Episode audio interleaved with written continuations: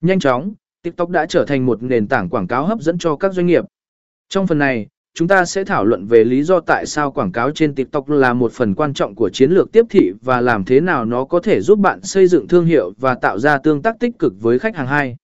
Chuẩn bị trước khi quảng cáo A tạo tài khoản TikTok doanh nghỉ hẹp trước khi bắt đầu quảng cáo trên TikTok, việc tạo một tài khoản doanh nghiệp là bước quan trọng.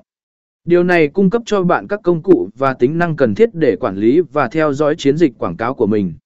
Chúng ta sẽ thảo luận về cách